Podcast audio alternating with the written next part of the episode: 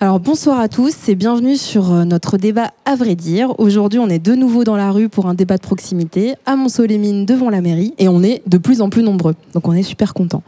Ce soir, on a décidé de parler de santé. Euh, se soigner, c'est nécessaire, ça concerne tout le monde. Des fois, c'est pas toujours évident, on n'a pas euh, forcément le même accès aux soins ou euh, un parcours plus ou moins compliqué. Euh, on entend souvent euh, parler de désert médical, on, on va essayer de comprendre ce que ça veut dire. On entend parler aussi de crise hospitalière, de dégradation des conditions de travail. Mais on pense aussi qu'il y a des choses positives, notamment dans notre département, qui sont un peu, euh, un peu uniques. Donc on va essayer d'en discuter ensemble. Et puis, euh, et puis ben, on, on vous invite aussi à, à suivre tous les débats qui vont se dérouler euh, a priori régulièrement les mardis soirs à Montceau-les-Mines ou ailleurs. Et puis euh, si vous n'avez pas le temps ou l'envie de venir prendre la parole ou nous rejoindre pour les débats, vous pouvez les retrouver en live sur Facebook ou en replay sur notre site Odil point T V. Donc voilà, bah, on va essayer d'en discuter ensemble aujourd'hui de cette santé. Euh, Ben, est-ce que tu crois qu'on on a assez de médecins sur le territoire ? euh, Assez de médecins, je, peut-être. S'ils ont assez de temps, je sais pas. Ils ont jamais le temps. Enfin, moi, quand j'appelle, ils ont jamais le temps. Mais enfin, ça, ça concerne que moi. C'est parce que moi, je voudrais être reçu à onze heures du soir ou des trucs comme ça. Ou dans la demi-heure. Ouais, ou dans la demi-heure, bien sûr. Ouais. Non. En vrai, euh, c'est vrai, on va se demander avec vous. Et si quelqu'un veut prendre la parole, il peut tout de suite venir me voir. Est-ce que, euh, est-ce que vous êtes satisfait de, de votre offre de santé sur le territoire? Est-ce que, est-ce que c'est simple de, de se soigner? Est-ce que c'est simple de trouver un médecin?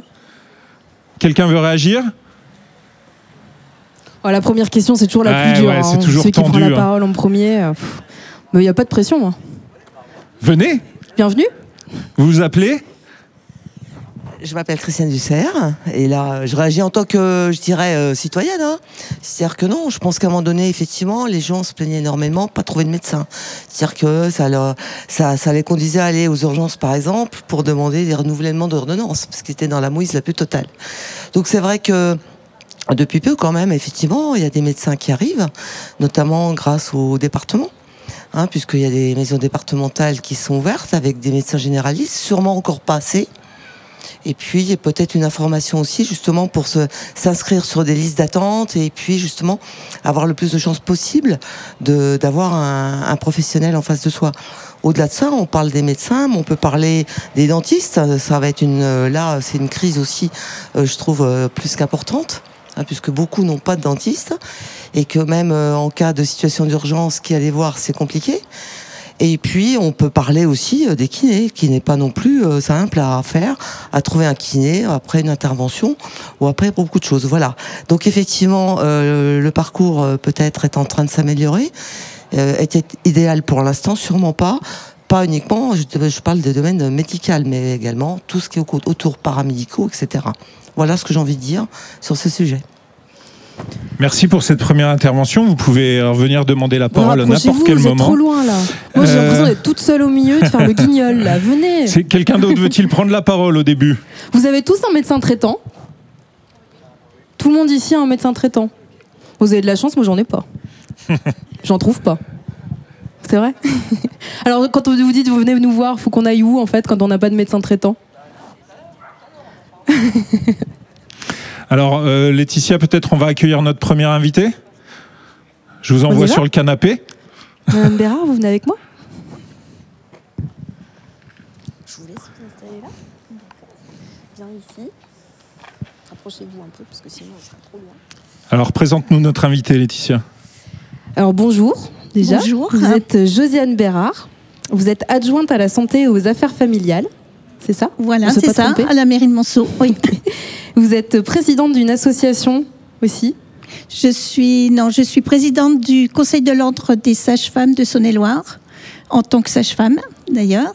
Donc, et, euh, et voilà. Et je voulais juste rebondir sur effectivement, il nous manque des médecins.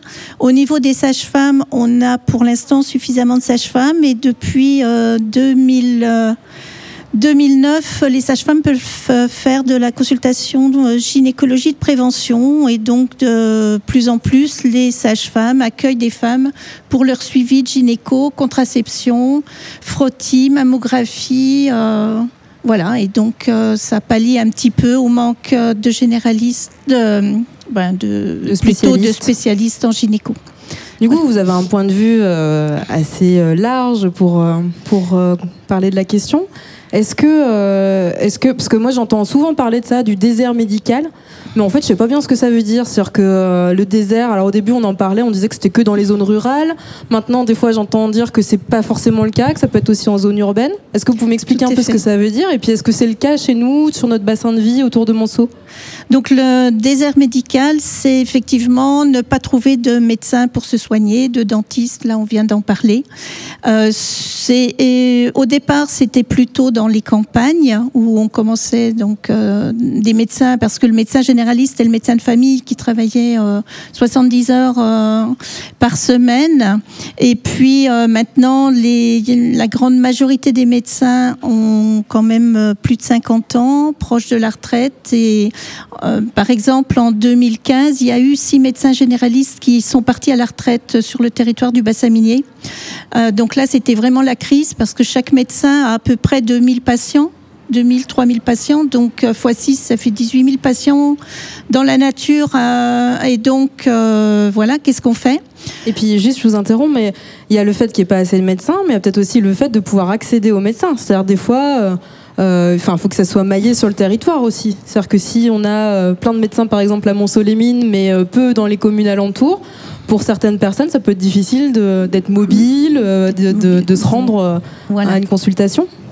Euh, tout à fait. C'est pour ça que le centre, alors euh, départemental euh, de santé, a, a ouvert cinq euh, centres en Saône-et-Loire, donc euh, dont un à Montceau-les-Mines, et de ce centre par des antennes. Donc on vient d'ouvrir la semaine dernière euh, San Vigne. Dans quinze jours, on ouvre Blanzy, et Joncy a été ouvert il y a à peu près euh, six mois. Le centre de Montceau a ouvert en juillet l'année dernière, juillet deux mille dix-huit, hein, donc ça fait un an, un peu plus d'un an. Puis euh, ça consiste en quoi en fait ? Parce que, ben, hein. c'est, c'est des médecins, euh, donc les médecins, pour arriver à en avoir sur le territoire, c'est compliqué. Les jeunes médecins ne veulent pas trop s'installer en libéral, ils trouvent qu'il y a trop de contraintes. Donc le, l'innovation, hein, puisqu'on est le premier département, l'innovation ça a été de le salarier des médecins, un petit peu comme dans le centre Filieris, où Mme Grazia vous en parlera tout à l'heure. Les médecins sont salariés et donc n'ont pas toute la partie administrative à faire. Il y a des secrétaires qui les aident. Euh, ils font trente-cinq heures. Et donc, du coup, ça a permis de, d'avoir des médecins qui étaient d'accord de venir en Saône-et-Loire. Ils viennent de Paris, de Marseille, de loin. Ça peut être soit des médecins un petit peu âgés qui euh, veulent finir leur carrière tranquillement, entre guillemets, c'est-à-dire au niveau des horaires, hein, surtout, soit des jeunes médecins qui ne voulaient pas s'installer tout seuls, et euh, ça leur permet de commencer euh, aussi un peu plus tranquillement. Parce que c'est quoi les contraintes pour un jeune médecin pour, pour s'installer ? Pourquoi il n'y avait pas d'installation, en fait ? Ben, c'est, il y a beaucoup, beaucoup d'administratifs... Euh, Euh, avec euh, la carte vitale, ensuite, euh, donc actuellement on fait payer les, on fait payer les gens encore euh, maintenant, mais bientôt ça va être le tiers payant complet.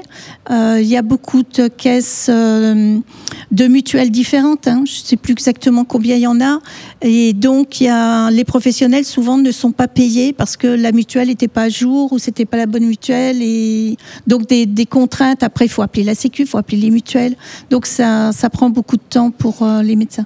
Et puis peut-être que c'est une nouvelle forme de médecine aussi, le fait de vouloir travailler avec des pairs, pas être tout seul, mmh. euh, de pouvoir en discuter. Est-ce que, est-ce qu'il y a que des généralistes aussi dans les maisons de santé ou il y a d'autres, euh, d'autres euh, praticiens ? Alors dans le centre départemental de santé, c'est que des médecins pour l'instant. À partir d'octobre, il y aura une infirmière asalée, c'est-à-dire une infirmière payée aussi par le département pour s'occuper des personnes qui ont des maladies chroniques type diabète, par exemple. Euh, sinon, les maisons de santé pluridisciplinaires, donc comme son nom l'indique, il y a plusieurs euh, professionnels différents, de santé différents. Donc là, la mairie, on a en deux mille quinze euh, aidé à, à réaliser la maison de santé euh, Esculape. Donc dedans, il y a un médecin généraliste, euh, kiné, dentiste, infirmière, psychologue. Il y a plusieurs professionnels et, et c'est, l'A R S demande à ce que les gens se, se regroupent. Vous pouvez nous dire ce que c'est l'A R S, parce qu'il y a peut-être des gens qui ne savent pas. Ah, c'est l'Agence régionale de santé, euh, donc qui, euh, qui organise la santé au niveau d'une région, euh, selon les indications du ministre de la Santé. Et, euh, et ensuite, ça, ça, ça redescend et on est obligé de passer par l'A R S pour euh, tout, toute ouverture. Euh, D'accord. Voilà. Avant Donc, que vous continuiez, ouais. je lance une question. Euh, apparemment, les maisons de santé, ça simplifie le, la vie des médecins. Est-ce que ça simplifie la vie des patients ? Oh, c'était ma question, ouais. C'est vrai ? Mais moi, je la pose aux, aux patients, éventuellement. Vous pouvez venir me voir à n'importe quel moment, vous, vous le savez. Allez-y, continuez. Non, personne... Euh, non ? Bon. Du coup... Si, si. Il y a quelqu'un qui veut répondre. Magnifique. Mais vous êtes loin, vous êtes loin, on se sent seul, rapprochez-vous. Vous, on ne vous voit pas plus ou pas moins hein, dans, le, dans la caméra, le fait d'être un peu plus près. C'est juste pour nous, on est, c'est plus agréable, quoi. Alors j'avais une petite réponse et une petite question. Donc euh, oui, Esculape, moi je trouve que c'est bien pratique. À titre personnel, j'y suis allée pour faire une radio, par exemple. Donc ça permet voilà, de, d'éviter l'attente, euh, comme parfois à l'hôpital. Ou, euh... Et par rapport à, justement au fait d'avoir plusieurs professions, est-ce que c'est vous qui faites des demandes ou est-ce que c'est les gens qui vous proposent ? Je pensais par exemple à un orthophoniste, parce que je travaille dans l'éducation nationale. Et oui, c'est vrai que dans, dans le coin, c'est vraiment très très compliqué. Des orthophonistes, c'est jusqu'à deux ans d'attente. Enfin, c'est, voilà. Donc est-ce que vous avez eu des contacts avec des orthophonistes ? Est-ce que c'est à l'ordre du jour qui s'installe dans Donc la est-ce région que, Est-ce que on a merci. merci. Est-ce que c'est les professionnels qui décident de venir s'installer ou est-ce que vous vous faites une prospection pour, pour des profils de, de médecins ? C'est quand même les professionnels qui décident de s'installer, hein, donc euh, qui font la proposition de venir et ensuite on essaye de leur trouver, éventuellement de les accompagner pour trouver euh, un lieu, un cabinet. Euh, c'est vrai que des orthophonistes, il y en a très très peu euh, et c'est compliqué. Il y a même des patients, euh, de, enfin c'est souvent pour les enfants, des enfants qui vont jusqu'à Autun euh, pour avoir un orthophoniste euh, rapidement et c'est très compliqué. Par contre, pour l'instant, je n'ai pas de, d'éléments sur les orthophonistes, malheureusement. D'accord, merci. J'ai encore une intervention là. Génial. Bonjour, je suis Estelle, je suis infirmière, mais là j'interviens pas en tant qu'infirmière, j'interviens en tant que tata. Je rebondis juste sur les orthophonistes, les kinés, euh, et euh, j'ai un petit-neveu qui est porteur du, d'une trisomie euh, vingt et un et qui doit euh, tous les jours, euh, il a quatre ans, donc il fait le mardi, euh, c'est la kiné, il va à Marmagne à dix kilomètres, le mercredi il va à l'orthophoniste à vingt-cinq kilomètres, Euh, le vendredi c'est psychomote, enfin c'est au niveau de l'offre de soins c'est quand même très compliqué, pourtant c'est géré par le C A M S et c'est toujours très compliqué. Le C A M S c'est pour euh, les enfants qu'on, qui sont porteurs de pathologies euh, c'est le centre c'est, ça pour les... c'est pour les enfants de moins de six ans, voilà. Et c'est une, une aide, euh, c'est un centre d'aide médico-psychologique. Psychologique, voilà. Et pourtant, malgré tout ça, il faut que les oui. parents fassent des kilomètres et des kilomètres pour apporter des choses à leur enfant et pour pouvoir, à un moment donné, euh, avoir une offre de soins correcte. Voilà. Du coup, est-ce que les Merci centres Estelle. de santé, ça répond à cette problématique-là ou pas ? Bah, disons que dans les centres de santé, ça permet de, de faire revenir beaucoup plus de professionnels qui s'installent les uns à côté des autres. Et euh, pour le, par exemple, euh, on peut avoir une pharmacie dans un centre de santé. Euh, et donc c'est, c'est plus facile ensuite en sortant de chez le médecin d'aller chez, à la pharmacie d'à côté. Après c'est vrai que quand il n'y a pas de professionnel de santé, qu'il y ait une maison médicale ou qu'il n'y ait pas de maison médicale, de temps en temps il y a des professionnels qui viennent une journée ou une demi-journée faire euh, un, une avancée si je puis dire euh, dans une maison de santé. Ça peut arriver aussi que des professionnels se déplacent. Du coup, ça, c'est parce qu'on est lésé à cause du territoire, parce qu'il n'y a pas assez euh, de praticiens dans ces, dans ces domaines particuliers, ou est-ce que c'est euh, la même chose en ville ? Il faut aller euh, dans quinze services différents euh, aux quatre coins d'une ville ? Pourquoi on n'a pas, euh, par exemple, euh, tout, toutes ces possibilités de soins spécifiques au même endroit ? Bah, ça, c'est, c'est surtout un déficit de, de praticiens. Après, c'est vrai qu'il y a une liberté d'installation Euh, pour les médecins, mais aussi euh, pour d'autres professionnels de santé, hein. Il y a une, un zonage, et c'est-à-dire qu'on essaye, du moins pour les paramédicaux, de les, euh, les faire aller. On a des incitations euh, dans les zones défavorisées et dans les zones trop dotées. En, en certains professionnels de santé, on ne peut s'installer que s'il y a un professionnel de santé qui euh, part à la retraite.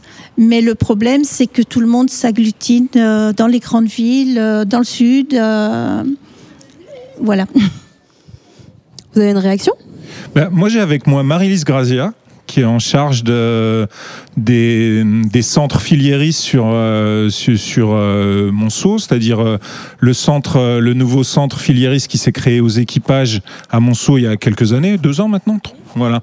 Et, et aussi les pas de Germaine Tillon. Alors, euh, Marie-Lise, quelle est la particularité de ce centre ? Quelle est la différence avec les, les centres de santé ouverts par le département ? Est-ce que vous travaillez bien ensemble ? Est-ce que vous travaillez ensemble ? Est-ce que c'est la guerre ? Est-ce que c'est la guerre entre la médecine privée et la médecine publique ? Alors, non, bonjour. Non, c'est pas la guerre, bonjour. C'est pas du tout la guerre. On, est, on a une problématique de territoire qui est forte, et donc euh, je pense que ça serait vraiment idiot de faire la guerre sur un territoire où on a effectivement, comme le disait Josiane Bérard, euh, du mal à attirer des professionnels de santé. Euh, la difficulté, elle est que je pense euh, que tout le monde s'est réveillé un petit peu tard suite à la, la démographie médicale qui est un peu défavorable aujourd'hui, et on n'a pas connu le pire, parce que d'ici deux mille vingt-cinq, il y a quarante pour cent des médecins généralistes qui partiront en retraite. Donc on voit bien que devant nous, la période ne sera pas rose, au contraire, même si le canapé est rose, la période ne sera pas rose. Euh, les centres Filieris, en fait, ils sont issus de l'histoire de ce bassin, et ils sont issus de l'histoire minière, donc de la solidarité minière, et là-dessus, les, euh, le monde de la mine a été précurseur dans la médecine salariée, puisque euh, les premiers centres de santé, ce qu'on appelait les sociétés de secours minières, étaient déjà euh, de la médecine salariée, comme on l'a expliqué. Alors, Alors, il faut savoir qu'il y a de la médecine salariée dans les centres de santé, comme le centre départemental, c'est-à-dire que le médecin reçoit un salaire, il n'est pas payé par l'acte qu'il reçoit, et il y a la médecine libérale. Donc ça, c'est des choix d'exercice que les professionnels font à un moment donné de leur carrière, et je pense que l'un et l'autre sont respectables, c'est pas un souci. Simplement, la prise en charge, elle est différente. En centre de santé, on travaille en équipe pluridisciplinaire autour du patient. On essaye, et ça, c'est, beau, c'est, c'est très fort, notamment avec le nouvel accord des centres de santé, c'est-à-dire C'est-à-dire qu'on essaye de trouver des problématiques sur des cas complexes en équipe, c'est-à-dire qu'il y a le médecin généraliste, il y a l'infirmière, la secrétaire médicale, parce que c'est aussi un pivot dans l'organisation de soins. Il y a également les chirurgiens-dentistes, parce que parfois il y a des soucis. Et donc sur le centre des équipages, en l'occurrence, on a regroupé toute notre offre du territoire pour faire un centre, effectivement, où on proposait l'ensemble des, des, des spécialités, on va dire, pour avoir un parcours de soins plus facilité. Alors effectivement, euh, Le, la volonté, elle était là, mais on a souffert euh, depuis l'ouverture de cette démographie médicale difficile, et euh, je pense qu'il y a un moment donné où euh, l'aménagement du territoire et les, publics, les, les politiques publiques vont devoir euh, essayer de, de, de, de faire en sorte que les territoires comme les nôtres soient, deviennent, redeviennent attractifs. Alors on n'a pas eu l'aura euh, du département qui a pu euh, médiatiquement euh, euh, toucher beaucoup de monde, euh, c'est dommage, mais en En même temps, on est aussi, nous, à la recherche de professionnels, parce que euh, nos professionnels, ben, bientôt, euh, dans quelques années, partiront aussi à la retraite. Il est important pour nous de les remplacer et de, de trouver des réponses. Aujourd'hui, euh, chez nous, c'est à peu près mille à mille cinq cents euh, patients par médecin traitant. Donc, ça veut dire qu'il reste encore beaucoup de monde sur le territoire de la communauté urbaine, en tout cas sur le territoire de Montceau, qui n'ont pas de médecin traitant et auxquels on a du mal à répondre. Parce que... Puis moi, j'ai une question pour vous deux, du coup. Je suis désolée, je vous coupe. Mais moi, ça me fait un peu peur, en fait, je vous le dis, parce que je me dis, bon, moi j'aime bien aller voir mon médecin qui est dans son petit cabinet, où alors j'attends deux plombes hein, en salle d'attente, on est d'accord, mais je sais que je vais le voir lui, il euh, y a un suivi, euh, il me connaît. Est-ce que dans les maisons de santé, on a un médecin traitant attitré de la même manière et on l'a euh, tout au long du parcours ? Et puis après, ma deuxième question, c'est, si ces, ces médecins sont salariés et qu'ils font trente-cinq heures, comment je fais à dix-neuf heures pour voir un médecin si je travaille jusqu'à dix-huit heures quarante-cinq ? Alors, euh, moi, pour, je vais répondre pour le centre Filieris, parce que les organisations sont différentes. Oui, oui, Nous, oui. les patients qui viennent au centre Filieris ont leur médecin attitré, même si c'est le centre qui est médecin traitant.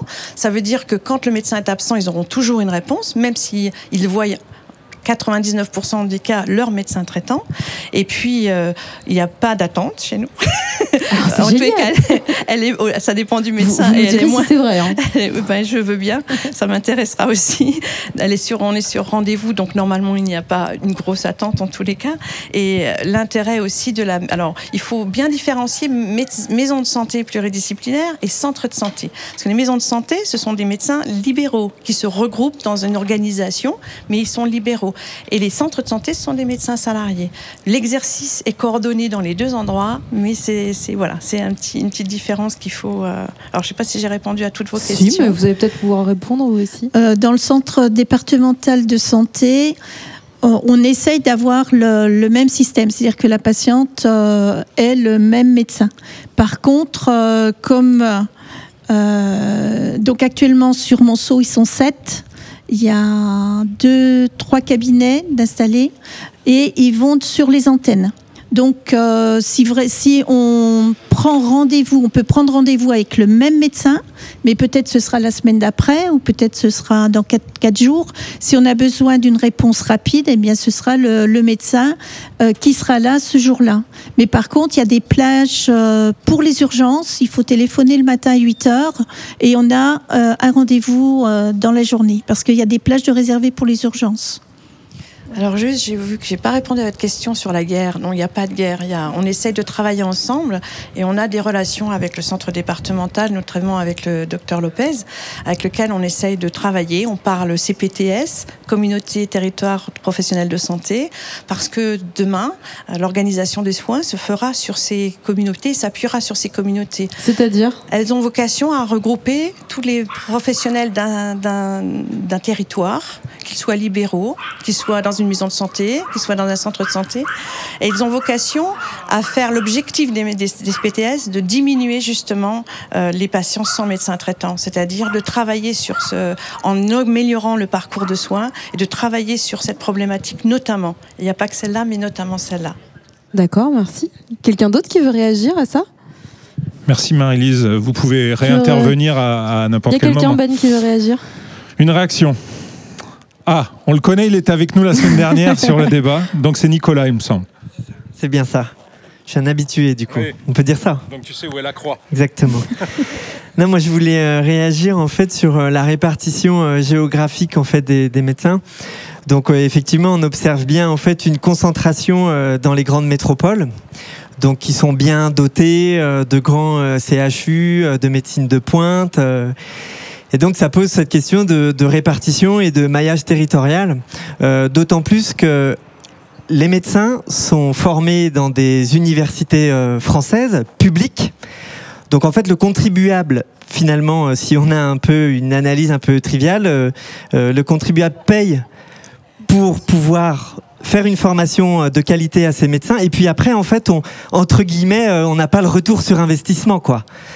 On est obligé après de mettre en place des politiques incitatives, mais c'est, c'est une double peine finalement, parce que d'un côté on, on forme des, des médecins, et la médecine française, française est quand même reconnue pour sa qualité, euh, et puis on, dans nos territoires à nous, ben, en fait on en est privé, quoi, alors qu'on l'a financé.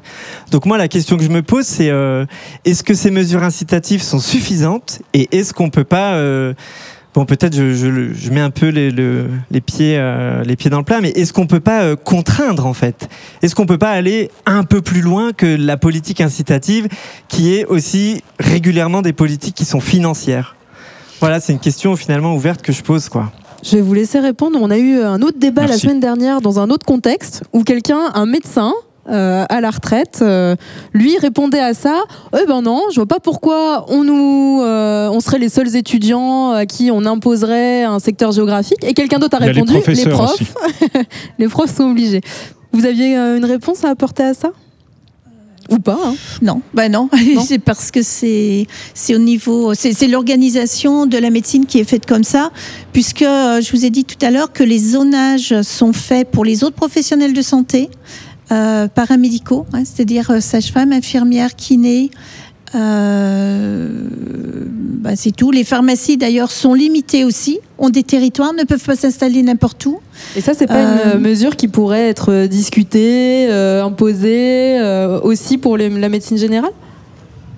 Ben, disons que les, c'est pas dans l'ordre, euh, l'air du temps à l'heure actuelle. Hein. Même euh, Madame Buzyn, euh, pourtant, est médecin. Et... Oui, justement, du, du coup, on, on entend ça.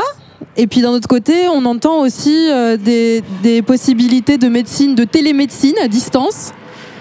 Est-ce que, est-ce que ça... Alors, c'est pas le même débat, hein, mais euh, est-ce qu'avant de réfléchir à des solutions de télémédecine qui peuvent permettre à un moment dans le parcours de faciliter, pas de remplacer la consultation, mais euh, est-ce qu'il ne faudrait pas effectivement réfléchir à déjà, euh, une dans cartographie les, dans les incitations, il y a déjà quand même des médecins qui peuvent aller dans les, une journée par semaine dans un territoire euh, défavorisé. Hein, ça existe. Par exemple, il s'installe à Mâcon et ensuite il va aller une journée par semaine dans la campagne profonde, une ou deux journées. Donc ça, c'est, c'est un petit peu comme les, les P T S, je ne me rappelle plus. Je ne sais pas ce que c'est, oui. Les P T S, moi. Eh ben, le, c'est la pratique, c'est, P T S, euh, c'est, c'est ça, hein, c'est la pratique justement en plusieurs euh, secteurs différents pour aller au plus près euh, de la population. Donc c'est des médecins volontaires, par contre. Bon, on n'a pas de médecin ce soir euh, généraliste. On a, on... Ouais, bien, bien sûr, sûr, venez. On, a, on les a invités, mais on n'a pas eu de réponse. Euh, je voudrais simplement réagir sur la télémédecine, notamment quand même sur le progrès qu'elle peut apporter. Il ne faut pas non plus euh, tout jeter, hein, comme je dis. C'est-à-dire, on prend par exemple l'exemple des dermatos. Parce qu'on sait, quand on prend rendez-vous, on peut avoir six mois d'attente. Donc, est-ce que c'est pas bien, effectivement, de prendre une photo de ce qui pose question, et effectivement, de demander l'avis par un dermato, d'autant plus que ce sera financé par la, par les caisses de sécurité sociale. Donc, je veux dire, c'est quand même un progrès, faut pas l'oublier, hein, il y a des gens, et puis parce que je voudrais dire aussi que dans les parcours de combattants, notamment sur des spécialités de ce style, on sait qu'il y a, euh, pour des raisons X Y, hein, euh, d'ailleurs les organismes de, de maladie le disent assez, il y a le renoncement aux soins, il ne faut pas l'oublier.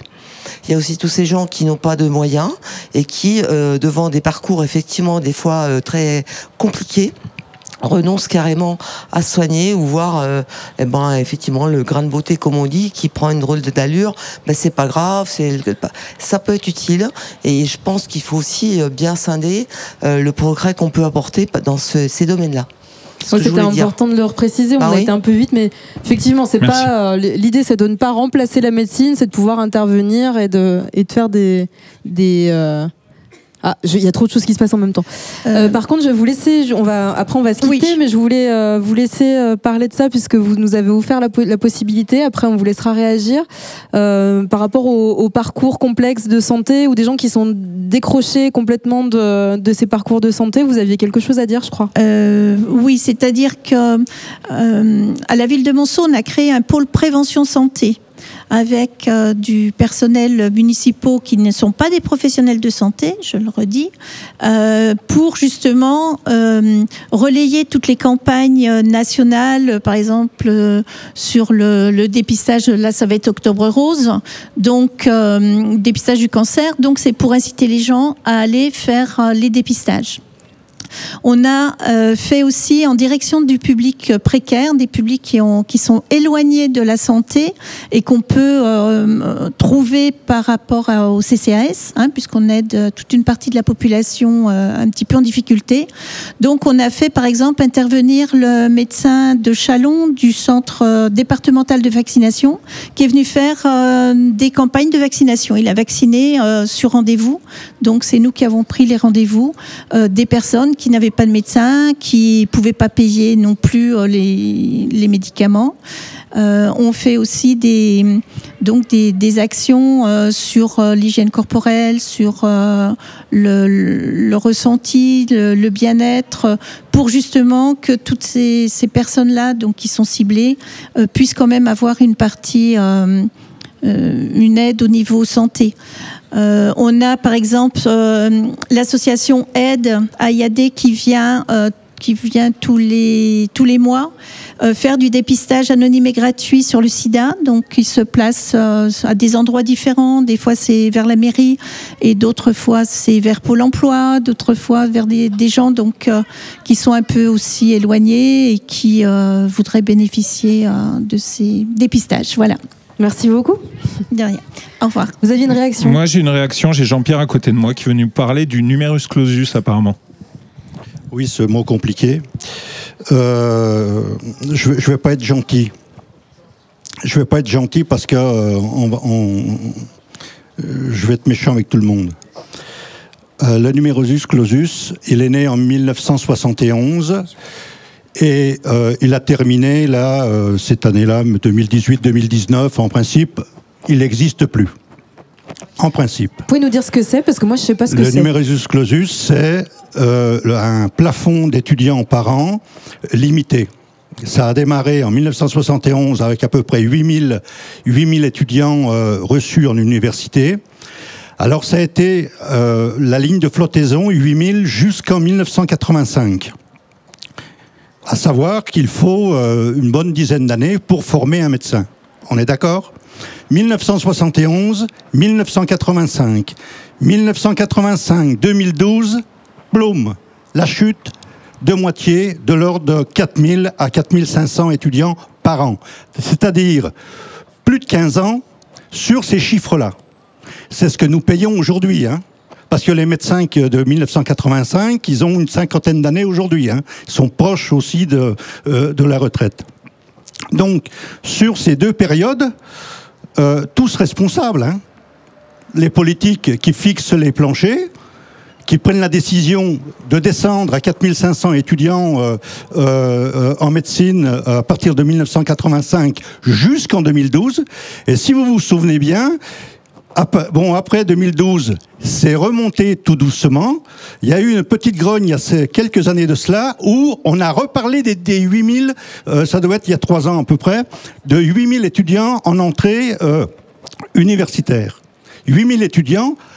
Donc, on revient aux chiffres de dix-neuf cent soixante et onze pendant que de, de, de l'année deux mille à l'année deux mille dix-huit, la population française a augmenté de douze millions d'habitants. Donc, tous responsables, les politiques qui ont pris les décisions, mais aussi les usagers. Et je suis dedans, où on n'a pas, pas été assez vigilant pour que dans cette période-là, leur dire à ceux qui prenaient ces décisions-là, mais vous êtes fous. Et qu'est-ce qu'on nous rétorquait ? Ben, on nous rétorquait tout simplement que euh, l'évolution des sciences et, ses techniques, et des techniques allait tout, euh, euh, tout arranger. Ça, ça vaut pour les ophtalmos, ça vaut pour toutes ces professions de, de, de, de spécialité. Donc voilà, je voulais pousser un peu, un peu mon coup de gueule là-dessus pour ne pas oublier de là nous, d'où on vient, pour se dire bah, comment on prépare maintenant, comment on se projette à deux mille cinquante, où on prévoit soixante-dix-huit millions d'habitants en France. On est soixante-sept aujourd'hui, donc ça va faire un peu plus de dix millions d'habitants en plus. Qu'est-ce qu'on fait ? Moi, bon, je suis pas très bonne en maths, mais je crois que j'ai compris. Euh, du coup, on en revient un peu, euh, comme à chaque débat, à la question de l'éducation. Où c'est, c'est, finalement, c'est un peu transversal, cette question. Hein, de... Donc, il faut qu'on soit vigilant. Merci. Quelqu'un voulait réagir encore ou pas ? À cette intervention ou à autre chose ? On peut relancer d'autres, euh, enfin, si on se fatigue sur un sujet, et puis après, on, on vous donnera la parole euh, sur le canapé. Ça va aller. Oui, voilà, bonjour. Bon, bah, je me présente, hein, c'est Dimitri, simplement... Enfin, euh, je venais ici en tant que citoyen de Montceau. Euh, c'était pour réagir par rapport euh, à tout ce qui est ophtalmologie, euh, du fait que euh, ben, c'est, c'est bien, comme disait madame, euh, qui, est, euh, qui travaille à Montceau-les-Mines, de euh, pouvoir euh, aller à Chalon. Mais le truc, c'est que, étant euh, moi-même euh, usager de, d'une voiture, je voulais juste savoir euh, pourquoi... Euh, Comment ? J'arrive pas à formuler. Euh... Voilà. Prends Pourquoi euh, on est obligé d'aller à Chalon alors qu'on a quand même des ophtalmologistes à Montceau ? Et euh, parce que je prends un cas où euh, je sais pas, quelqu'un euh, a du mal à voir à, avec le soleil, et cetera. Une raison quelconque. Euh, voilà, je trouve ça un peu euh, dommage de, de devoir aller jusqu'à Chalon alors qu'on a des, des ophtalmos ici, quoi. Parce que c'est compliqué d'aller à Chalon quand bah, on voit mal. Disons que... Comment bah, c'est même par rapport au fait d'avoir des ophtalmologistes à Chalon. Euh, on en a à Montceau. Je veux dire... Euh, Enfin, je trouve ça euh, dommage d'avoir des ophtalmologistes à Montceau et de devoir aller à Chalon. Je veux dire, les praticiens ici sont là pour... Euh... Enfin, merci beaucoup. Merci Dimitri. Merci Dimitri. On a une réponse peut-être ? Vous voulez répondre à ça ou à autre chose ? Non, non, je réponds à ça. Alors, on... oui, je, je voudrais dire que actuellement, donc, euh, le frein à l'offre de soins en ophtalmo, il est dû au fait que le bloc chirurgical est fermé. autrement dit, autrement dit, si vous avez besoin d'être opéré de la cataracte, vous pouvez consulter Monsieur de Fauchy pour prendre un rendez-vous. Il faudra six mois, à peu près. Je viens de, d'en prendre un pas pour la cataracte, mais pour une consultation, pour un bilan, euh, voilà, que je fais tous les deux ans. Bon, ben, c'est le six mars prochain. Maintenant, pour la cataracte, le docteur de Fauchy officie à Paray le Monial et je pense aussi à Chalon, mais ces consultations, c'est marqué sur son site, sont uniquement euh, faites à Montceau. Donc, euh, cette fermeture du bloc chirurgical, quand on, nous au CODEF, on dit que la fermeture de la chirurgie nuit beaucoup à l'attractivité de notre hôpital. Et on en a la preuve, une preuve flagrante en ophtalmo. Je vais apporter le témoignage de ma dermato dont le gendre finit ses études d'ophtalmo et à qui elle a dit « tu viens, tu devrais venir t'installer ici, il y a une patientèle énorme en la matière ». Et son gendre lui a dit « non, je ne peux pas venir ici, je ne peux pas opérer ». Voilà. Alors... Donc, euh, et, et comme le docteur Keplin, qui opérait encore jusqu'en juillet dernier, a pris sa retraite en plus, donc euh, finalement, on n'a plus que des praticiens libéraux, mais pas d'opération de la cataracte sur Montceau possible avec la fermeture du bloc. Monsieur... Vous êtes parti du coup, vous restez oui. pas avec moi. Alors qu'on voulait vous inviter oui. sur, votre, sur notre canapé. Sur le canapé ensemble. Mais... Bah oui. Attendez, je, j'écoute quand même Madame Archambault, je crois qu'elle a quelque chose à dire. Vous vouliez réagir sur l'ophtalmo aussi oui. Je voulais juste dire qu'à Montceau, il n'y a que deux ophtalmos. Hein.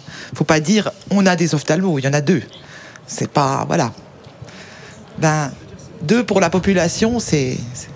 Ils peuvent pas prendre tout le monde, hein, ils peuvent pas travailler la nuit. Hein. Voilà. C'est... Non mais c'était juste ouais, pour revenir là-dessus quoi. C'est... Vraiment il n'y en a pas beaucoup. Il y a des gens qui veulent réagir alors allez-y. Oui. Hop là je change de côté cette fois-ci. Venez là. Voilà. Sur l'autre croix. Ouais. Simplement je ne voulais pas revenir sur le débat du bloc euh, chirurgical, c'est un autre débat pour moi. Mais pour, pour préciser sur l'ophtalmo, je précise quand même qu'il n'y a jamais, jamais eu de consultation ophtalmo sur le site hospitalier. Je voulais le préciser ça. Je veux dire que les consultations sont toujours faites en cabinet privé. Donc après, effectivement, on peut où les gens se font opérer, c'est un autre débat. Mais concernant, il n'y a jamais eu de consultation ophtalmo sur le centre hospitalier de Montceau-les-Mines. Je voulais quand même le préciser. Jamais. Non mais je le dis au passage, parce que ça veut Prenez dire que euh, euh, quand on donne une, euh, comment dire, quand on donne quand même aussi une proximité aux gens dans tout domaine, il faut le donner aussi dans la matière consultation. D'ailleurs, on l'avait toujours demandé, est-ce qu'il y ait un point de consultation ophtalmo sur le centre hospitalier ? Donc euh, effectivement, hein, dans des cabinets privés, vous avez des six mois d'attente, on est d'accord. Mais ça, encore une fois, c'est le, c'est le, le, la différence entre privé et public. Et ça, pour le coup, euh, on n'a jamais été bien nantis euh, sur ce, ce, ce, en matière de consultation publique, je dis bien, en ophtalmo.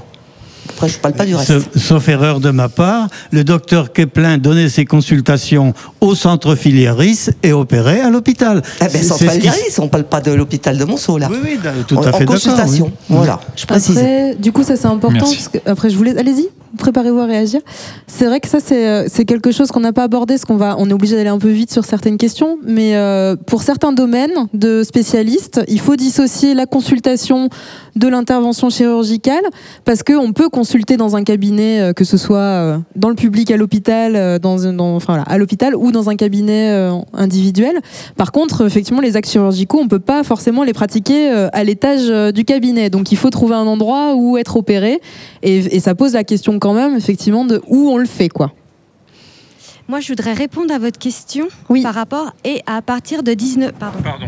Et à partir de dix-neuf heures. À partir de dix-neuf heures, qu'est-ce qu'on fait ? Eh ben, à partir de dix-neuf heures, on vient aux urgences. Moi, je suis infirmière aux urgences et c'est tout aussi compliqué. Comme disait Christiane, il n'y a pas d'ophtalmo euh, de garde chez nous, donc c'est pas rare qu'on envoie à Dijon pour une consultation d'ophtalmologie, qu'on envoie sur le Chalon pour une consultation de gynécologie.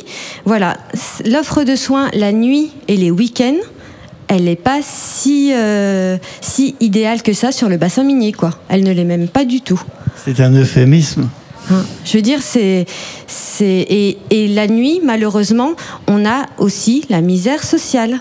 C'est-à-dire qu'il y a des gens qui viennent, qui euh, la journée souffrent toute la journée et à la fin, la nuit, ils n'en peuvent plus, donc ils viennent la nuit. Ils ont mal aux dents et il faut les envoyer à je ne sais pas combien de kilomètres pour aller voir un dentiste. Et est-ce que ça, c'était, c'était différent il y a encore euh, quelques années ou est-ce que c'est un, c'est un phénomène récent ou c'est quelque chose depuis toujours euh... Non, ça a toujours été. Je pense que le service public, les urgences sont là pour répondre à ça. On est le service public, on, on accepte tous les patients. Mais à un moment donné, ce qu'il y a, c'est qu'on ne peut pas euh, répondre à leurs euh, besoins tout de suite. Il faut les envoyer euh, à Chalon, à Dijon. Ce qui veut dire qu'il faut demander une ambulance. Une ambulance de garde sur le bassin minier, il n'y en a qu'une. Donc, ça, c'est faut... une annonce pour qu'il y ait des ambules aussi qui viennent s'installer dans la région. Donc quand il faut muter en chirurgie, parce que comme le disait monsieur euh, du collectif, nous n'avons plus de bloc chirurgical. Donc quand on mute un col du fémur à Chalon, qu'on prend l'ambulance pour un aller-retour, eh ben la nuit, il n'y a plus d'autres ambulances pour muter d'autres personnes. Donc si quelqu'un arrive avec une condition peut-être encore plus urgente euh, qui nécessite d'être déplacé, qu'est-ce qui lui arrive ? Soit on fait appel au SAMU. C'est un transfert médicalisé. Euh, s'il y a une urgence vitale, c'est un transfert médicalisé. Donc après, euh, à ce niveau-là, c'est urgent, il n'y a pas de souci. Mais si c'est une douleur dentaire qu'il faut quand même envoyer à Dijon, eh ben, il attendra deux à trois heures. Ça peut être des personnes âgées pour des retours à domicile qui vont attendre deux à trois heures sur un brancard. Ça, c'est la réalité, la nuit et les week-ends. Avec ce que ça peut euh, apporter de, de choses pas très... Euh... Merci Estelle.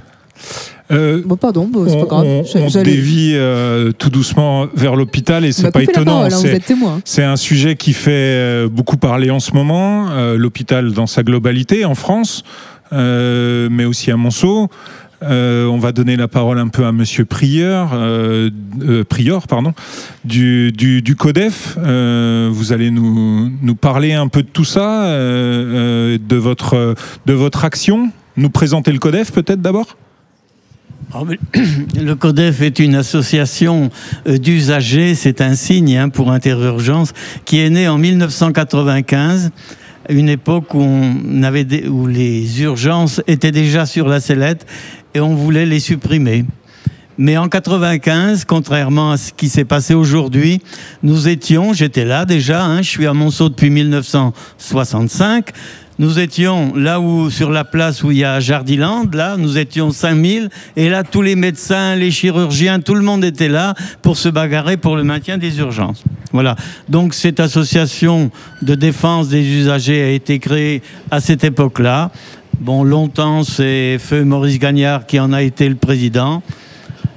À sa mort, c'est Bruno Sula qui a assuré l'intérim, et depuis... Euh, c'est moi qui suis à la tête de, enfin, à la tête de la direction collégiale, parce que le CODEF est une association qui est administrée collégialement par euh, la direction dont il le faut pour la préfecture, il faut un président, un trésorier, un secrétaire. Donc, mais autrement, la gestion est collégiale. Voilà, il y a trois collèges à l'intérieur, mais le problème n'est peut-être pas là. Je pense que tout le monde, maintenant, commence à, à nous connaître. Euh, même à la préfecture, on connaît très bien. On était hier pour rencontrer le préfet, pour justement parler de l'offre de soins à Montceau, qui est, euh, au niveau de l'hôpital, euh, de plus en plus défaillante. Alors, je vous coupe la parole, mais c'est, c'est pas avec impolitesse, hein, c'est pour qu'on... Je vous pose mes questions que j'avais préparées. Non, mais je préfère, hein, je préfère. Euh, du coup, on va pas refaire ce soir l'historique euh, de, des fermetures de services ou de ce qui s'est euh, de ce qui s'est passé par rapport à l'hôpital. Ouais. Moi, j'aimerais bien vous vous me disiez concrètement. Oui.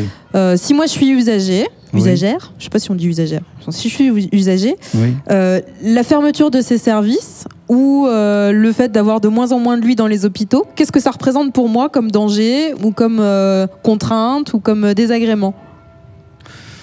Écoutez, c'est compliqué de, de, de répondre à cette question, parce qu'il y a plusieurs. Bon, euh, au niveau des urgences, il faut savoir que euh, du fait de la fermeture de la chirurgie, toutes les urgences chirurgicales sont impossibles à Montceau-les-Mines. Si vous avez une urgence chirurgicale, c'est même pas la peine de venir ici. Vous pouvez gagner du temps en allant directement à Paray, Chalon, voire au Creusot. Maintenant, euh, donc, euh, enfin, en, en ce moment, on se, on, on, justement, pour essayer de, de satisfaire mieux les besoins de la population, et notamment pour des actes simples comme la cataracte, le canal carpien, que sais-je encore, réduction d'une fracture simple, on a besoin d'un bloc opératoire. Il a été brutalement fermé sans préavis quasiment en juillet par Monsieur Pribil. Et Monsieur Pribil a osé nous dire à Chalon, j'étais assisté des quatre maires du bassin minier, je ne reviendrai pas à un système qui nous amenait à la catastrophe. Est-ce que quelqu'un veut réagir par rapport à ça ? Donc, ce, ce qui veut dire, ce qui ah, veut dire, que, excusez-moi, ce qui veut dire que ce monsieur, le directeur de l'A R S dont on a parlé tout à l'heure, est euh, résolument opposé à la réouverture de, de, de, de la chirurgie ambulatoire. Et comme je l'ai laissé entendre tout à l'heure, hier nous étions à, avec le préfet pour euh, lui demander justement ce qu'il pensait de la situation et de voir avec lui ce qu'il pouvait faire pour infléchir les lignes et ramener euh, euh, à Montceau-les-Mines cette offre euh, qui est tant nécessaire à, à la population. Il faut savoir que cette offre, ce, ce, cette position du CODEF de réclamer la chirurgie ambulatoire est partagée dans notre bassin de vie qui compte cent cinq mille habitants. cinquante, euh, cinquante-deux maires nous soutiennent, et en particulier les maires du bassin, du bassin minier, pour, pour ce retour euh, de la chirurgie ambulatoire, et, qui euh, est un frein, j'y reviens, sur le recrutement en ophtalmologie. Les gens ne veulent pas de... venir parce qu'ils ne, ils ne peuvent pas opérer sur place. Par exemple. Par exemple. Alors, et vous, les, les habitantes et habitants du, du bassin, plus de chirurgie d'urgence, plus de... D'urgence chirurgicale, hein, attention, hein. Le, oui, c'est ce que je disais. Les, non, mais d'urgence plus, plus chirurgicale. De maternité, plus de maternité, plus de services pédiatriques, par exemple. C'est quelque chose qui... qui vous met en insécurité, peut-être ? Venez prendre le micro. Hein, Venez, n'hésitez pas à, à venir prendre le micro. Bon, on va faire un dialogue CODEF-CODEF, là, j'ai l'impression. CODEF-CODEF, oui, on fait notre part. Euh, je, euh, je crois que... Euh, ça y est, je ne sais plus... Euh, ce que vous... Est-ce que c'est un problème euh, dans une ville comme, la, comme celle de Montceau-les-Mines qu'il n'y ait plus euh, de possibilité de, de, d'urgence oui, chirurgicale oui, et, et, bah, et, et, et C'est un tout... problème qu'il n'y ait plus de chirurgie. Voilà. On a tout à être inquiet, euh, puisque euh, on, on se demande si les choses ne vont pas s'aggraver, et euh, on va être tous, les cent cinq mille habitants que Michel a, a, a cités, vont être sous le coup de la perte de chance. La perte de chance, je rappelle que c'est inscrit dans le Code civil, article mille trois cent quatre-vingt-deux, je crois. Dans le Code civil, la perte de chance, c'est-à-dire que la ferme, le, euh, le, l'état de l'hôpital de Monceau, avec tout, dans l'état où on l'a amené aujourd'hui, nous fait perdre de la chance. Énormément de chance. Et donc, donc c'est une catastrophe. Euh, des, peut-être des praticiens, des spécialistes, mais aussi peut-être des familles, puisqu'on est, on est sur un bassin où il y a une population euh, euh, décroissante. Moi, je suis une jeune femme, je me dis, est-ce que je vais aller euh, m'installer dans un endroit où il euh, n'y a pas de maternité à proximité ? Ça ne me oui. donne peut-être pas forcément envie. On parlait de politique incitative tout à l'heure pour que les médecins viennent s'installer. Mais m- le... Même les médecins ne sont peut-être pas rassurés par le fait de ne pas avoir de, de service pédiatrique à, à proximité. Là, il faut aller jusqu'à Chalon à quarante-cinq minutes. Ouais, mais le, le problème, je reviens à mon, ma première intervention. Les responsables de cette situation, ce sont ceux que nous envoyons À, à, à l'Assemblée nationale, et qui élisent ensuite des, euh, des responsables ministériels. Ce sont eux les responsables. Je suis désolé, hein, mais euh, je dis pas des gros mots là. Ce sont eux les responsables.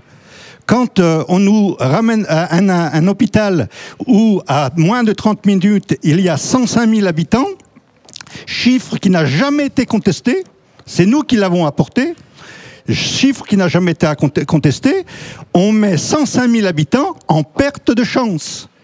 Je vous donne un, un, un exemple. J'ai fait un infarctus le cinq avril mille neuf cent quatre-vingt-dix-huit. Si j'avais pas eu mon hôpital là, à moins de trente minutes, j'étais plus là. Donc, si demain, avec les risques qu'il y a encore, avec les urgences, que j'espère que la, la lutte va euh, quand même déboucher sur quelque chose, si demain, euh, nos urgences venaient à être condamnées, c'est une véritable catastrophe en termes de perte de chance. Alors du coup... Allô, Lizzie. Oui, je voulais ajouter que notre vision de l'offre de soins de l'hôpital... Elle n'est pas uniquement le fait du CODEF et de tous, les, la, tous ceux qui nous soutiennent et des cinquante-deux maires. Nous avons dit et redit que dans le projet, je cite, de reconfiguration de l'offre de soins qui avait été élaboré par l'ancienne directrice, Madame Tabiaoui, sa conclusion était de dire que, je cite ses propres termes, que compte tenu de la sociologie de la population vieillissante et socialement isolée, ce sont ses termes, elle euh, prônait le maintien de la chirurgie euh, ambulatoire. Et nous, on, euh, cette fermeture, elle, elle a impacté l'offre dans, dans beaucoup de domaines, et particulièrement dans le concept d'attractivité de, de notre hôpital et du recrutement, à commencer par les directeurs eux-mêmes. Quand Madame Tabiaoui a été remerciée, on a mis du temps à avoir Monsieur Ridou. Monsieur, et Monsieur Ridou, qui n'était pas du sérail, qui venait de génération euh, de G E, comme il disait, génération de Général, Général pardon, électrique. Euh, électrique. Bon, il est resté cinq mois, il a démissionné, on a eu bien du mal, et il a été remplacé seulement le vingt-neuf juillet dernier par Monsieur Leroux, qui lui non plus n'est pas du sérail. Donc on a des difficultés pour recruter, même... un directeur, on a des difficultés pour, euh, pour recruter, pas que des, ophma- des, octa- des ophtalmos, on a des difficultés en cardio, notre service cardio est sur la brèche, on, il fonctionne pratiquement qu'avec des intérimaires, on, on, a, fait, on, a, on, on a appelé un ex-praticien pour faire un demi-service, n'est-ce pas ? On a également un, un pneumologue qui, qui a donné son préavis de trois mois, qui a, qui a, qui a démissionné. Tout, on est dans une grande souffrance au niveau de l'offre de soins un peu partout dans les services. Dans les services. Je ne veux pas vous couper, mais il faut qu'on si. on, on avance. euh, euh, pour autant, vous avez publié là récemment un communiqué euh, qui, qui témoigne d'une, d'une espèce de solution magique, ou en tout cas d'un combat exemplaire à Vierzon. Ah oui. Est-ce, que, ah, est-ce qu'on le, pourrait faut... venir à quelque chose ? Alors, parce qu'on a compris euh, du, du coup l'aspect euh, dramatique des choses.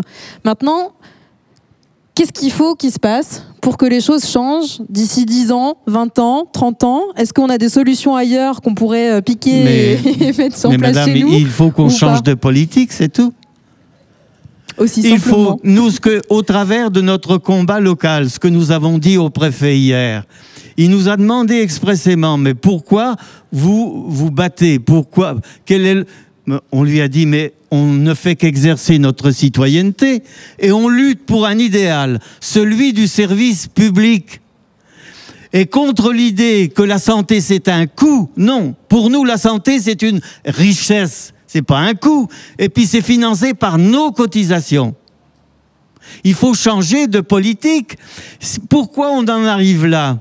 C'est très simple. C'est uniquement pour des raisons... financière. Et vous savez très bien qu'en France, comme ailleurs, c'est la finance qui gouverne. Tout est fait pour la finance. Une petite parenthèse financière sur cent opérations financières faites par les institutions financières dont vous entendez parler euh, au travers du C A C quarante et ailleurs, il n'y a que deux pour cent, même pas deux pour cent, qui est consacré à l'économie réelle. Donc, ce que nous voulons, c'est que, ce, c'est, c'est que cette loi Hôpital, santé, patient, territoire, initiée par Bachelot, qui a voulu transformer l'hôpital en entreprise, soit euh, euh, abrogée et qu'on euh, rétablisse le service de santé tel qu'il a été créé no, par nos aînés euh, après la guerre de mille neuf cent quarante-cinq, n'est-ce pas ? Et euh, c'est...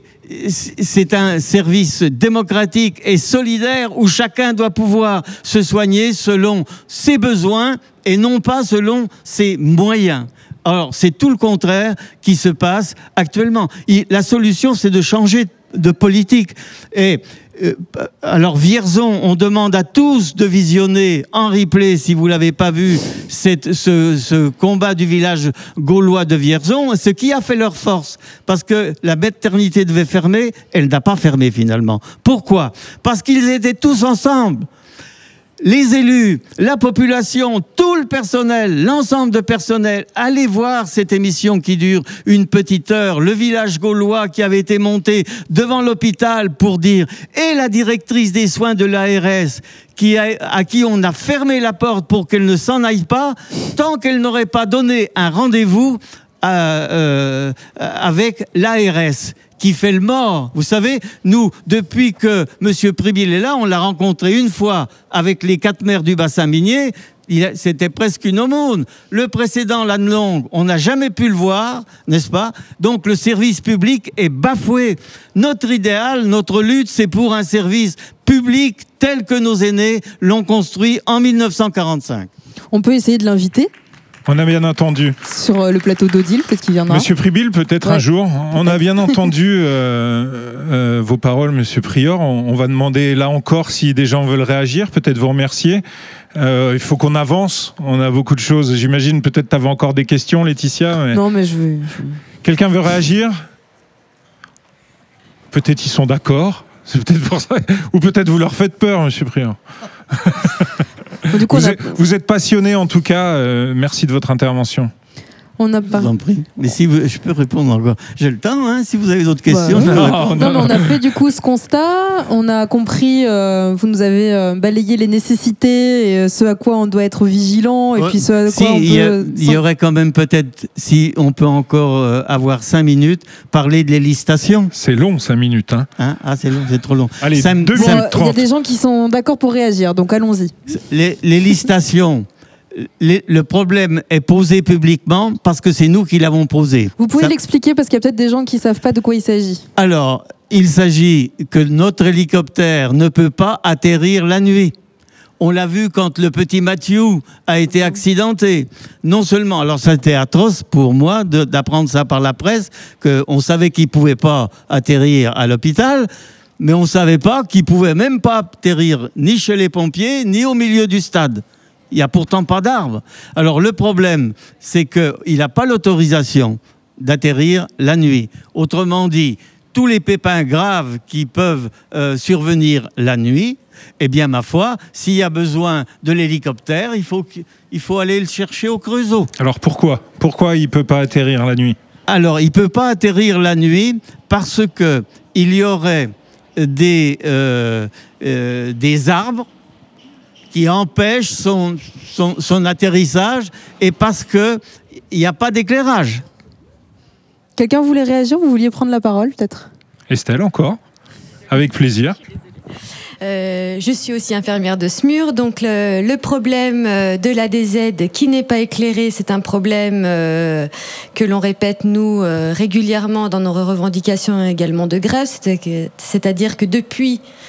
qu'on a pu la chirurgie, euh, il faut qu'on mute des patients à type euh, d'accident de la voie publique, euh, comme vous le soulignez, le petit enfant qui s'est fait renverser, enfin voilà. Et euh, la D Z n'est pas éclairée. Depuis plus d'un an que la chirurgie n'est pas là, on n'a toujours pas d'éclairage au niveau de cette D Z. Donc, c'est quoi la D Z ? C'est, c'est, c'est l'héli, c'est l'héliport en fait. C'est la, c'est des aides, ça veut dire, si, sauf, sauf erreur de ma part, la drop zone. Voilà. Drop, c'est tomber, la zone pour d'atterrissage, voilà. quoi. Merci. On pourrait parler en français, mais non. Bah, je suis désolée. Ce serait plus simple. Donc nous, on demande en effet qu'elle soit éclairée. On a euh, rencontré Monsieur Pribil au mois de juillet, qui nous avait dit que ça allait se faire, hein, que en effet, c'était dans Encore les dossiers, euh, tout ça, et. Voilà, et on en arrive à des situations où il faut aller jusqu'au Creusot pour emmener un enfant pour qu'elle, qu'il soit héliporté après sur un autre C H plus important. Voilà, c'est, ouais. c'est problématique, c'est pas normal. Euh, l'offre de soins, là, là, ça va, enfin, à ce niveau-là, c'est, c'est pas du c'est tout optimal. Non, il n'y a pas... Comment ? C'est une catastrophe. C'est une catastrophe, on ne peut pas, parce que, alors, j'entendais M. Ménéguel à un moment donné qui disait « c'est une perte de chance, c'est une perte de vie ». Voilà, je veux dire, à un moment donné, il faut dire les choses comme elles sont, c'est à un moment donné, on perd des vies. Alors, il faut savoir que M. Pribil, Merci. qui est venu rencontrer les organisations syndicales qui lui ont posé le problème de, le, de l'éclairage de la, de, la, de la D Z, justement, et il a dit deux gros mensonges. Que nous av- sur lequel nous avons insisté auprès du préfet hier, à savoir, c'est la faute à l'aviation civile et c'est la faute aux voies navigables de France. Vous avez bien entendu, aux voies navigables de France. Parce que figurez-vous que l- la zone d'atterrissage est entourée de parcelles, de parcelles qui n'appartiennent pas toutes à l'hôpital. Il y en a qui appartiennent, alors je vais vous le dire, il y en a qui appartiennent à l'hôpital, d'autres à la C U C M et à trois propriétaires privés. Hein ? Et alors, le, le constat, il y a eu une visite technique avec des drones pour savoir ce qu'il fallait faire pour que le, la, l'hélicoptère puisse atterrir la nuit. Donc, euh, on a, il a été décidé que deux arbres devaient être abattus ou élagués, simplement, pour permettre cet atterrissage. Et M. Pribil est venu dire que la faute, le retard était dû à l'aviation civile. Mensonge. L'aviation civile, nous l'avons contactée. Nous avons reçu une lettre circonstanciée nous expliquant que son rôle était de faire, de dire ce qu'il y avait à faire et ensuite c'était aux décideurs de faire. Et pas à l'aviation civile. Premier mensonge. Deuxième mensonge, il dit, c'est les voies navigables de France qui sont propriétaires des arbres et ils freinent des cas de fer. En fait, comme je viens de vous le dire, c'est les, il y a plusieurs propriétaires. On ne sait toujours pas, enfin moi je ne le sais pas, qui est propriétaire.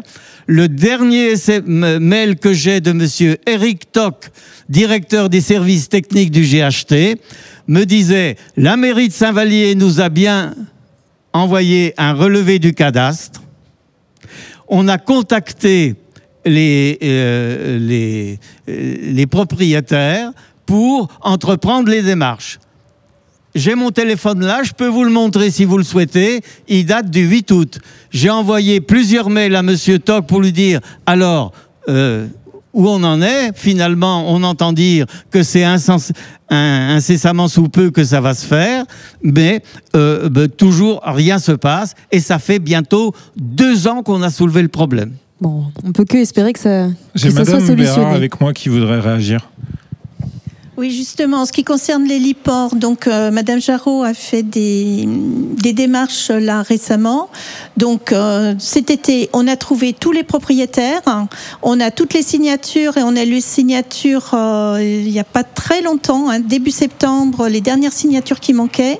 Donc euh, donc là, on a demandé à ce que ça se fasse le plus rapidement possible, puisque tout est tout est signé, tout est prêt. Donc ça devrait effectivement euh, arriver. Voilà.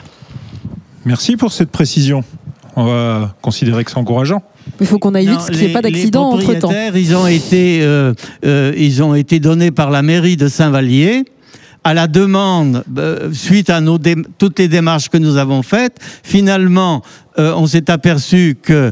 Euh, parce que moi, dès que j'ai su que euh, les voies navigables étaient censées être les propriétaires, j'ai téléphoné à Montceau, pas au courant, on m'a renvoyé à Chalon, pas au courant, et puis après, on s'est aperçu que c'était tout... Et la, l'affirmation de Pribil, c'est deux juillet Le deux juillet deux mille dix-neuf, il est venu dire ça à Montceau, que c'était la faute à l'aviation civile et aux voies navigables de France. Faut quand même le faire. Maintenant, tout se sait. Bien, Monsieur Pribil s'est fait des amis encore ce soir. Alors, vous pouvez prendre la parole encore à n'importe quel moment. On va remercier Monsieur Prieur Merci. pour euh, ce moment passé avec nous.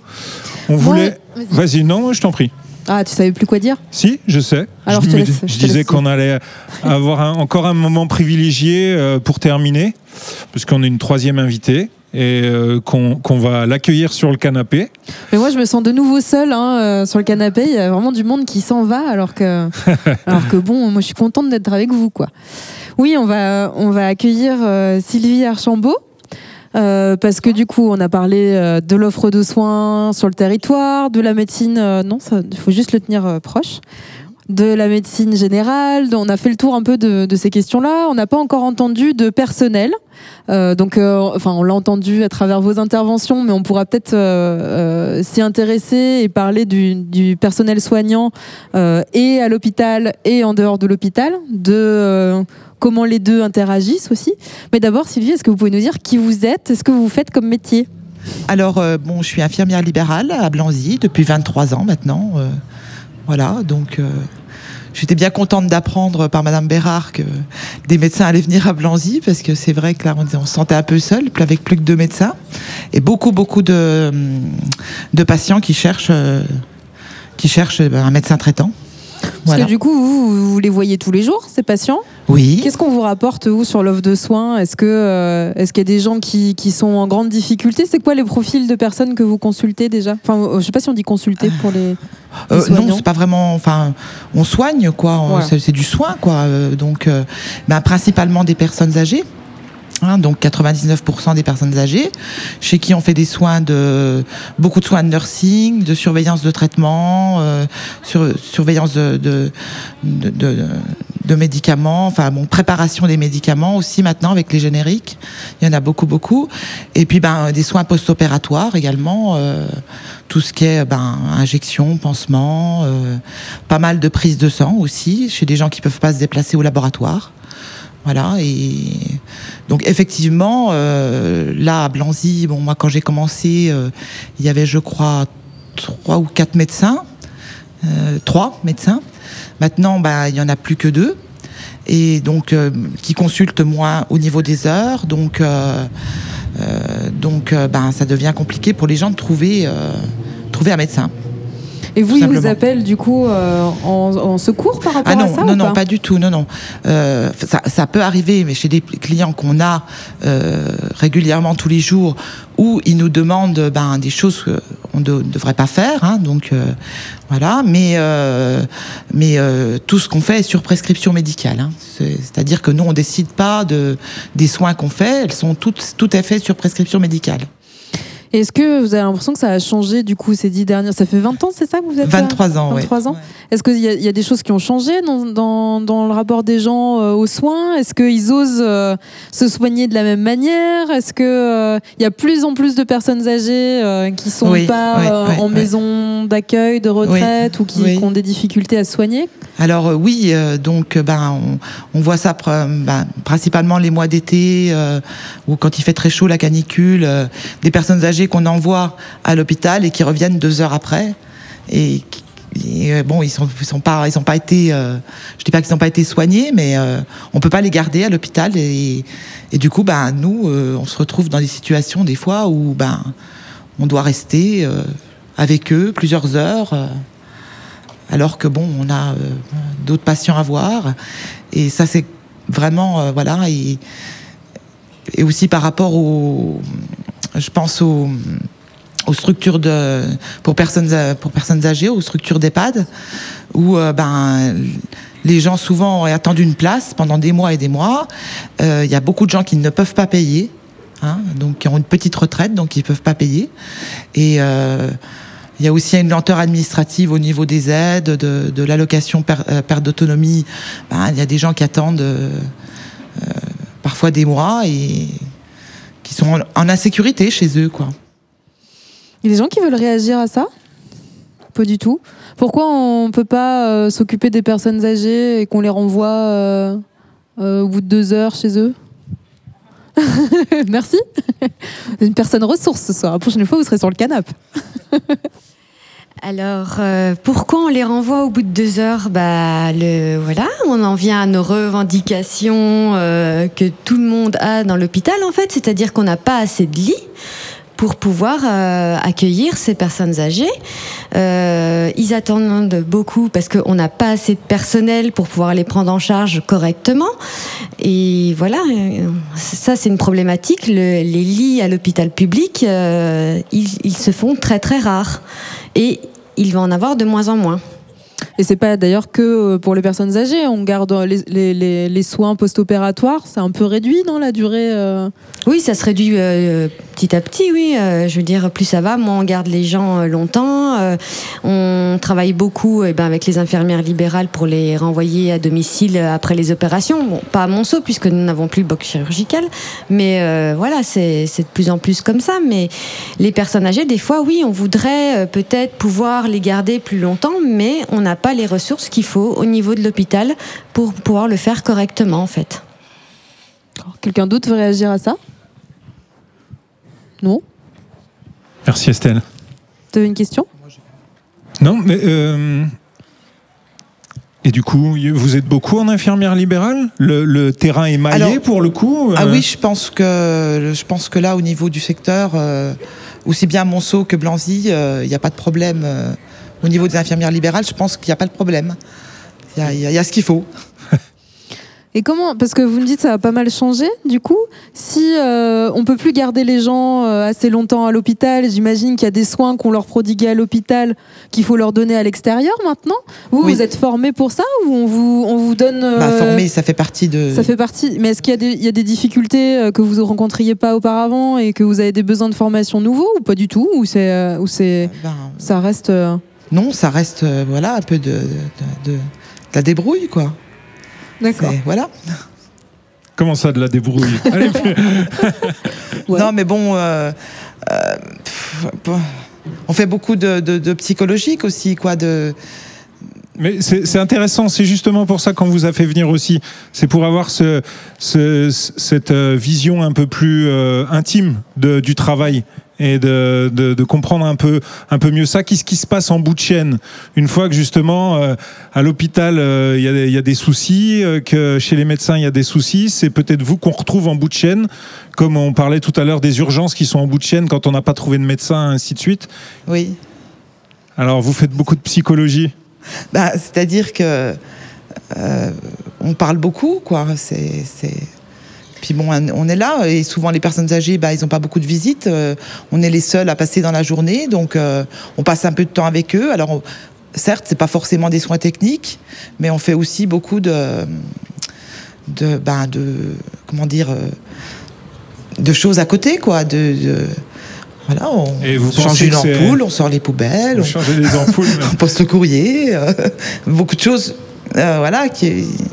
Vous pensez que c'est intimement lié au territoire, justement ? Non, non, non, je pense pas, non. non. C'est plus général. Oui, oui.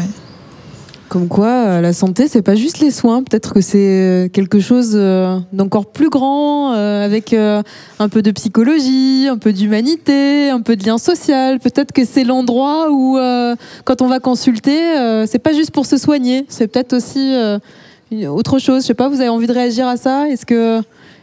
Madame. Madame. Je ne sais pas sur quoi je vais réagir, un peu sur tout, mais euh, non, là je vous rejoins tout à fait. La santé, c'est pas que des soins. Enfin, je veux dire, moi je suis infirmière de métier, mon métier c'est pas que de piquer, c'est justement tout l'à côté. Donc là, comme on l'a bien vu, les patients arrivent aux urgences, mes collègues elles font un boulot, alors là pour le coup euh, formidable, hein, les, les, que ça soit à Montceau parce que je les connais de près, que ça soit dans les autres services d'urgence, sauf qu'elles font, enfin qu'ils font, pardon, parce qu'il y a aussi des infirmiers, on les oublie souvent, ils font avec les moyens qu'ils ont. C'est-à-dire que là, pour essayer de faire la synthèse avec tout ça, on va revenir à ce que disait Monsieur Ménéghel tout à l'heure, c'est qu'à un moment donné, c'est un vrai problème de politique de santé.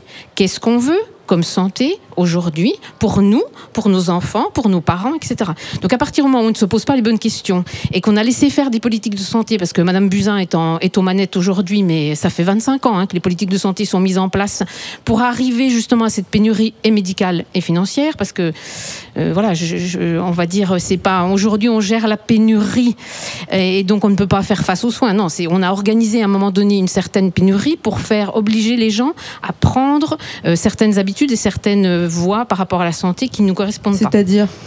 et ben en fait on a financiarisé beaucoup les choses. Voilà, donc enfin, on pourrait, je pourrais faire trop longtemps là-dessus. Donc je voudrais je revenir à mes collègues. Donc en fait, mes collègues qui ne peuvent pas les garder, puisqu'en fait on n'a pas de place au, au, à l'hôpital de Montceau, mais aussi dans les autres hôpitaux de France, sont obligés de les renvoyer à domicile. Sauf que les infirmières à domicile, même si elles sont en nombre, elles ont aussi des. Euh, enfin, il faut à un moment donné, il faut qu'elles fassent tous les soins auxquels on, on enfin. Qui leur sont demandés. Puis elles donc, ont aussi qu'une journée de vingt-quatre heures. Exactement. Et comme les gens, qui, enfin, comme vous venez de le dire, les gens dont vous occupez sont souvent aussi des gens socialement un petit peu défavorisés, et cetera, qui n'ont pas les moyens d'aller en EHPAD. C'est pas qu'ils voudraient pas, peut-être, à un moment donné, passer dans une structure, mais c'est que financièrement, ils peuvent pas le faire. Donc, ça veut dire qu'à domicile, on fait avec les moyens du bord. Donc, l'infirmière, au lieu de faire que ses soins, d'abord, elle, elle a pas que des soins techniques. On a aussi dans notre profession euh, tous les soins euh, de, dits relationnels, et cetera. Mais elle dépasse beaucoup ses fonctions parce qu'effectivement, elle va aller poster le courrier parce que la famille, euh, bah, en fait, la famille, c'est les enfants. Ils sont beaucoup plus jeunes. Ils ont besoin de travailler. Et comme à Montceau ou comme dans d'autres villes, bah, l'emploi euh, c'est un petit peu raréfié. Donc, ils sont partis un petit peu plus loin. Donc, les parents sont restés là tout seuls. Donc, les parents, ben, bah, ils ont plus leurs enfants pour aller poster leur courrier. Ils ont pas leurs enfants pour les accompagner chez le médecin. Donc, l'infirmière qui passe, bah, elle fait un petit peu euh, le factotum. Elle fait tout ce qui est de son rôle propre, de son rôle sur prescription, et puis après elle rend service. Et on a des métiers dans le soin qui sont quand même, faut pas oublier, des métiers d'humain sur de l'humain. Que ça soit un médecin, que ça soit une infirmière, que ça soit un kiné, et cetera. Donc tout ça fait qu'à un moment donné, euh, malgré tout, entre l'hôpital qui a ses défaillances et qui a ses défauts, entre le libéral, bah, on arrive à pallier à, à, à des manques qui sont, à mon avis, des, membres, des manques de l'ordre de la société. Quelle société on veut tous demain pour nos enfants, nos parents et pour nous-mêmes, accessoirement de temps en temps. Voilà. Donc ça, c'est une vraie question et puis je vous demande d'y réfléchir. Merci. Quelqu'un veut répondre ? Merci. Quelqu'un a la solution ? La non solution, je sais pas, mais... Ouais. C'est, c'est l'occasion de terminer ouais, avec ce, ce saut dans, la, dans l'avenir. Voilà. Euh... Moi, je voulais rajouter peut-être un truc. Je t'en prie.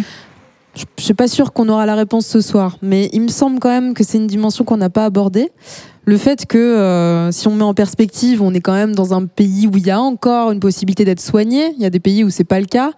Est-ce que peut-être ce qui nous préoccupe, c'est pas euh, tant de tout transformer, mais de conserver en fait les privilèges qu'on peut avoir de, d'une santé publique ? Est-ce que euh, voilà, est-ce que c'est, c'est euh, repartir à zéro et faire autre chose, ou est-ce que c'est défendre ce à quoi on a droit aujourd'hui et ce qu'on aimerait bien garder, en fait, je crois. Voilà. Quelqu'un veut réagir ? Me laissez pas finir comme ça. La santé et l'accès à la santé, pour moi, c'est pas un privilège. C'est un droit. Et on va rappeler, c'est constitutionnel. C'est quand même le C N R, après la guerre, qui a instauré plein de choses. Et ce qui, était, ce qui ont été des batailles pour nos anciens euh, sont des acquis pour nous. Mais il faut que ça reste des acquis et qu'on, s'en, enfin, qu'on soit conscient du fait que des gens se sont battus pour les obtenir. Ça, faut pas l'oublier. À un moment donné, c'est quelque chose, effectivement, quand on arrive, qu'on est, euh, qu'on, qu'on, qu'on vient au monde euh, en, en deux mille dix-neuf, bah, effectivement, on est dans des conditions en France encore qui sont, comme vous le disiez, acceptables. C'est-à-dire qu'on a un accès aux soins, on a encore des hôpitaux, on a encore des médecins. Mais à quel prix et jusqu'à quand ? Je voudrais revenir aussi sur le numerus clausus parce que je voudrais apporter un petit bémol parce que voilà, j'ai... Euh, effectivement, il y a un numerus clausus qui a été posé et qui est sûrement qui a été mal posé. À certains moments, on a diminué beaucoup les choses, on va les réaugmenter et peut-être que. Mais je pense que là aussi, il y a une volonté politique au sens large de savoir est-ce qu'à un moment donné, on ne peut pas imposer un minimum d'installation à nos jeunes médecins.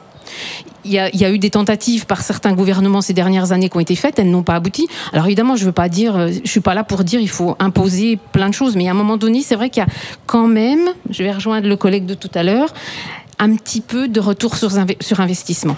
On est capable d'imposer des installations à des paramédicaux.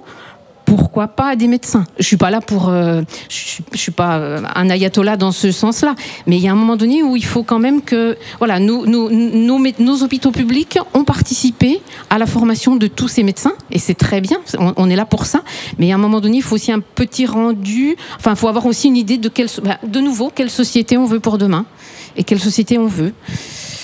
Donc voilà. J'arrête. Merci. On voit que Madame a beaucoup de choses à dire. On termine ? Ça fait déjà un moment, je crois. Hein. On n'avait pas euh, la prétention de, d'être euh, exhaustif sur un tel sujet, bien sûr. C'est, euh, c'était pour amorcer, amorcer le, le, le débat, euh, vous faire réagir, comme on l'espère là sur euh, sur tous les débats qu'on va organiser de, durant les prochains mois avec Odile. Euh, comment on peut se, s'emparer des sujets, se réemparer des sujets, s'intéresser à ce qui fait euh, société autour de nous. Et, et voilà, Odile y participe, Odile vous donne la parole. Alors, euh, vous pouvez retrouvez ce débat euh, en podcast euh, sur notre site. Euh, euh, il sera bientôt en ligne, hein, accompagné d'un article euh, sur odil point t v. Vous pouvez le retrouver sur les réseaux sociaux. Il était en direct sur Facebook. Je ne sais pas si vous nous avez suivis, peut-être. Et euh, ben, donc, on, on vous attend nombreux. Vous pouvez bien sûr euh, venir regarder tout ce qu'il y a d'autre sur Odil. Il y a des documentaires, il y a des reportages, il y a des zappings, il y a un peu plein de choses. Et euh, vous pouvez éventuellement nous soutenir. Euh, pour qu'on continue à vous proposer des débats de qualité et à donner à, la parole à la population. Voilà, à bientôt sur Odil, à bientôt pour un nouvel À Vrai Dire. La semaine prochaine, on sera de nouveau là. Mais on ne donne pas le sujet, on parce qu'on vous demande de revenir demain. On l'annoncera demain. Voilà. Au revoir, un énorme merci à toutes ces personnes qui ont participé. Mesdames, messieurs, merci beaucoup de vos, de vos prises de parole et de vos points de vue. À très bientôt sur Odil. Thank you.